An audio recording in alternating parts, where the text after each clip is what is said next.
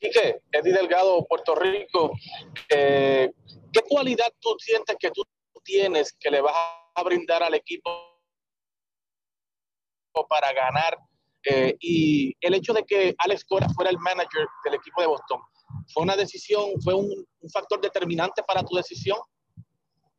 Sí, definitivamente este, tener a Alex dirigente fue, una, de las piezas claves para, para, tomar esta decisión de ir para allá. Eh, para mí va a ser un, o sea, súper orgulloso de poder jugar para, un manager puertorriqueño. Y en cuestión de lo que yo puedo traer a, la mesa, pues todo el mundo sabe la versatilidad que yo tengo eh, a la defensiva y, pero no es tan solo eso, yo, yo entiendo que yo, que yo puedo, puedo, o sea, puedo producir más que lo que yo he producido en el pasado si, si tengo un poquito más de, de, consistencia en el tiempo de juego, eh, no tan solo contra los zurdos, pero contra los derechos también. Y hacer cosas pequeñas, correr las bases, o sea, de, primera a tercera, de, segunda home, coger buenos brincos, eh, o sea, cosas que la energía que yo, que yo traigo al equipo, o sea, de poder mantener a los muchachos un poquito luz, pues esas son cosas que, que, que con el tiempo me he dado cuenta que, que, hacen falta en los equipos y estoy sacándole provecho a eso.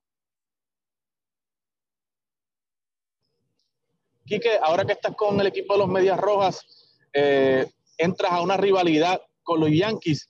Eh, ¿Estás preparado para esa rivalidad con, con, los Yankees? Aquí no hay miedo, papá. Eso, o sea, eso de rivalidad, pues ya me, ya me acostumbraré, pero los Dodgers también tenían sus rivales y ahora, o sea, al final del día esto es pelota y es pelota donde sea, ya sea en el este o en el oeste, eso no importa, en americano o en la nacional, que venga lo que venga, estamos listos para esto.